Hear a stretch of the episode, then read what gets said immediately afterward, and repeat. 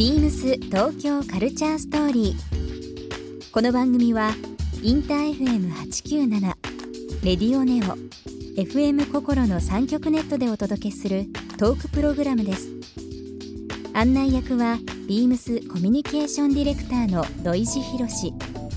今週のゲストはフェスジャーナリストの津田翔太郎ですフェスジャーナリストの津田翔太郎さんをお迎え日本国内の音楽フェス情報サイトフェスティバルライフの運営や海外フェスガイドブックの出版などフェスカルチャーを多方面から発信している津田さんにさまざまなお話を伺います。そして今週津田さんへプレゼントしたバックパックをリスナー1名様にもプレゼント。詳しくは beams 東京カルチャーストーリーの番組ホームページをご覧ください。応募に必要なキーワードは番組最後に発表します Beams. Beams. Beams Tokyo Culture Story. Beams Tokyo Culture Story. This program is brought to you by Beams.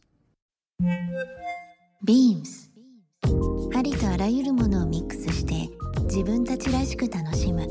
それぞれの時代を生きる若者たちが形作る東京のカルチャー。ビームス東京カルチャーストーリー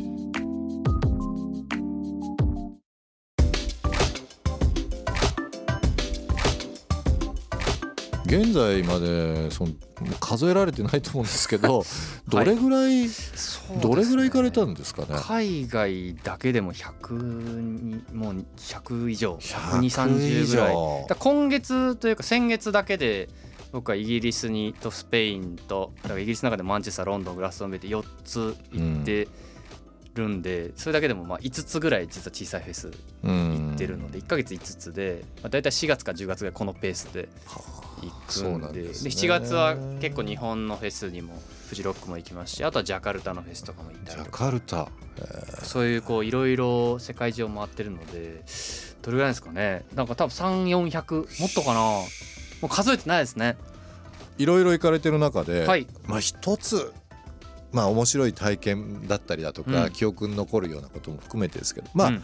一つ選ぶのだったら津田さんどうですか？いろんなとこで聞かれるんで、うん。なんか例えばグラストンベイで答えたりコーチャルで答えたりっていうのはあるんですけど、去年行った中でうん。僕一番面白かったのが、ハンガリーうでんシゲトフェスティバルっていうのがあって、これ本にも載せてるん出てですけど、ましたねシゲトフェスティバル。これ全然知名度ないんですよ、はい。もちろん日本で知ってる人もあんまりいないですし、僕もともとハンガリーって街がすごい好きで、ええ。全然フェス関係なく遊びに行ったりしてて、温泉が有名なんですよねハンガリーの。ブタペストねもう街中にますもんね温泉があって、でまあ街の真ん中にドナウ川が流れてて、うん。まあ、そこでクルージングとかできるよみたいな。でそこで他の国にも行けたりするみたいな。ですけどフェスの期間中例えばそのクルージングの船がパーティー会場にもなるしそもそもそのフェスってシゲトってハンガリー語で島っていう意味ではい。島を貸し切って開催されるんですね。だからもうすごい島大きい規模なんですよね。そうなんですよ。島丸ごと1個でももちろん歩けない距離なんで端から端まで別に2 3 0分ぐらいあれば歩けるんですけど、はい。まあ、その中にステージが10個ぐらいあってでいろんなそれこそワールドミュージックのステージがあったりだとか、うん。去年だと別にケンドリック・ラマーが普通に出てたりだとか、えー、とゴリラズが出て今年はエド・シーランが出たり。そういうすこう旬のアーティストも出るししかもそこでしか見れないアーティストもいて去年でいうとラナデル・レイってあんまり動かなかったんですけど、うん。まあ、このフェスは規模がでかいからここだけでバーンってライブをして。1週間で40万人あが40万人。そうですね。来場するってここにそうなんだ。チケットの種類もいっぱいあって前3日券後ろ3日券あ1週間券とかあとシティパスっていうのもあってえそのフェスのリストバンドと一緒に売り出されるんですけどあのこの期間中トラム乗り放題。会場までのシャトルバスも乗り放題。街一体化ですね。でさらに温泉も1個好きなとこ入っていいよみたいなラッキーみたいなそういう券も売り出されたりしてでパンフレットとかってフェスってパンフレットとかたまにあるじゃないですか、ああいうのも1ページ目も普通だとちょっと一言主催者がうん。楽しんでねとか、ゴミ捨てないでねと書いてるのに市長がめっちゃ思いを語ってるみたいな。もうここれをなんかこう街の遺産にしていきたいんだみたいすなごいですね。でも街中がフェスモード。勝手なイメージですけどやっぱりこう東欧、はい。まあ、例えばハンガリーとかチェコとか、音楽でいうとクラシック。はい。いやでもとそうですね。いうイメージがねどうしてもいやクラシックでを聴けるそういう会場とかにも逆にお昼間行ったらやってたりするんですよ、だから別にフェス期間中もそういう音楽でも聴いて。そういう EDM とかそういうのもあ全然そうですそうです。でね。夜は 例えばその面白かったのが、うん。一番大きい温泉。はい。お昼間はもう本当に観光地でおじいちゃんおばあちゃんから子供まで、うん。もう本当日本でいうなんか市民プールぐらいの感じのうん。憩いの場があるんですけど、夜になると入り口閉じられて急にパリピのパーティー始まるんですよ。ああそうなんですそれぐらいこう街も普通だとダメじゃないですか遺産で、うん。もう街の遺産だからその夜やめてみたいな。けども街がそこを夜は貸し切って朝までにめっちゃ綺麗にしてまた朝になったらとりとしたこう空間になる。すごい。夜はゴリゴリの炎とかボワーみたいな。なんか 周りでお酒買えるみたいな。シゲットフェスこれ毎年これ毎年やってます。あるんですよはい。ね、ブダペストの空港降りてハンガリー空空港降りてすぐ3 4 0分ぐらいで行けるところなんでアクセスもいいですし街がとにかく楽しいのとこれもう来月ですか？開そうです。催されるのは。8月のちょうどお盆盆。日本のお盆時期に開催されるそうなんです。よお盆なんでねこれ逆に休みも取りやすいと思うので。なるほどまだ間に合う海外フェス。まだ間に合う。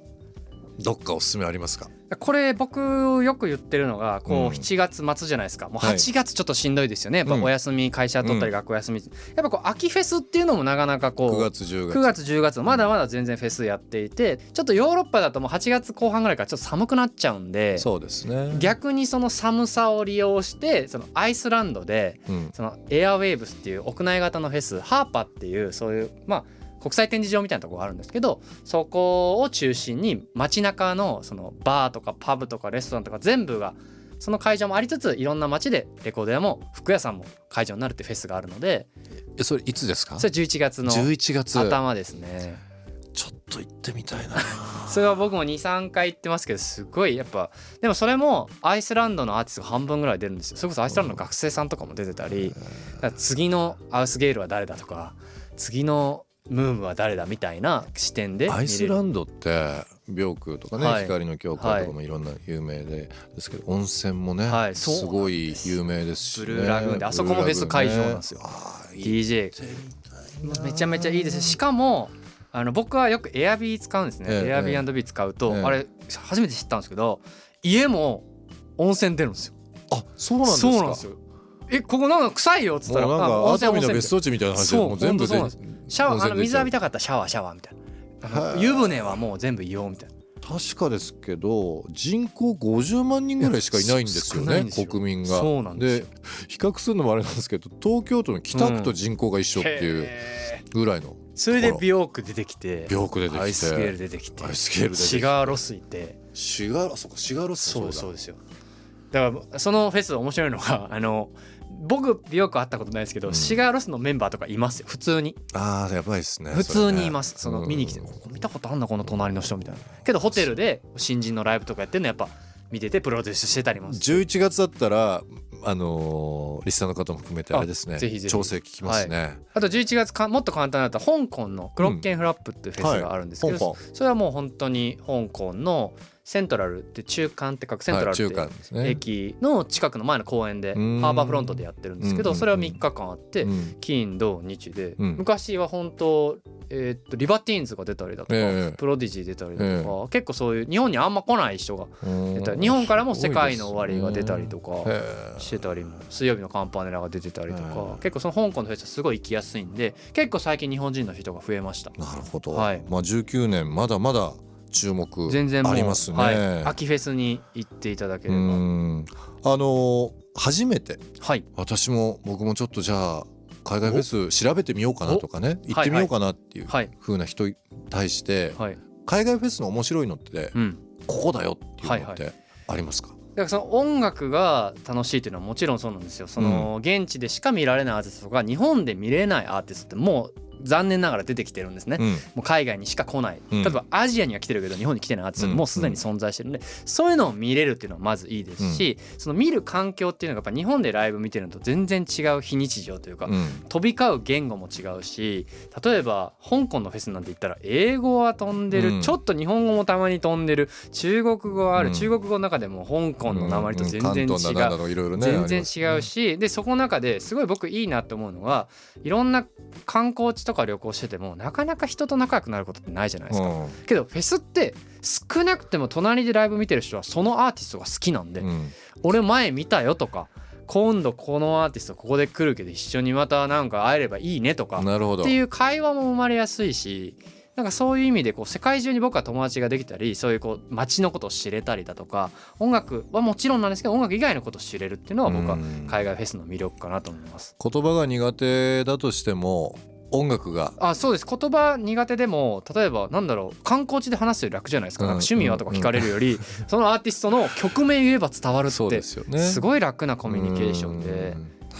大概日本人の方が音楽詳しいですから。うん。このアルバムどうっつったら外国人の人「え何何?」ってなるからそれを教えてあげたりだとかあとお酒とか食べ物とかどうですか？なんかこう海外のフェス僕はもう基本的には現地のものを食べるのが好きなんで、あと海外だと面白かったのがシンガポールとかだとフェスも結構進んでて、うん。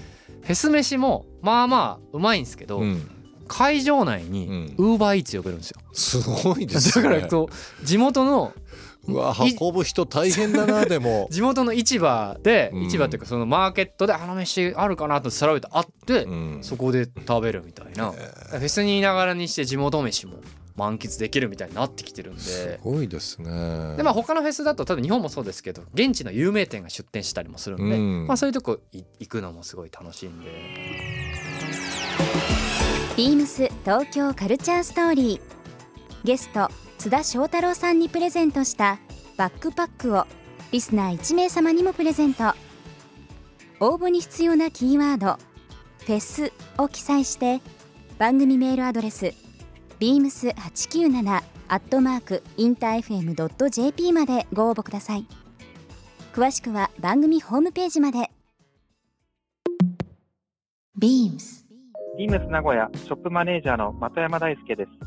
ビームス名古屋では7月20日土曜日から8月12日月曜日まで地元名古屋を代表する企業や事業者とともに開発したコラボ商品を発売する大名古屋店を開催します。ビームスの視点でキュレーションした名古屋の魅力をたっぷりお届けします。店頭でお待ちしております。BEAMS 東京カルチャーストーリー Beams Tokyo Culture Story. This program was brought to you by Beams.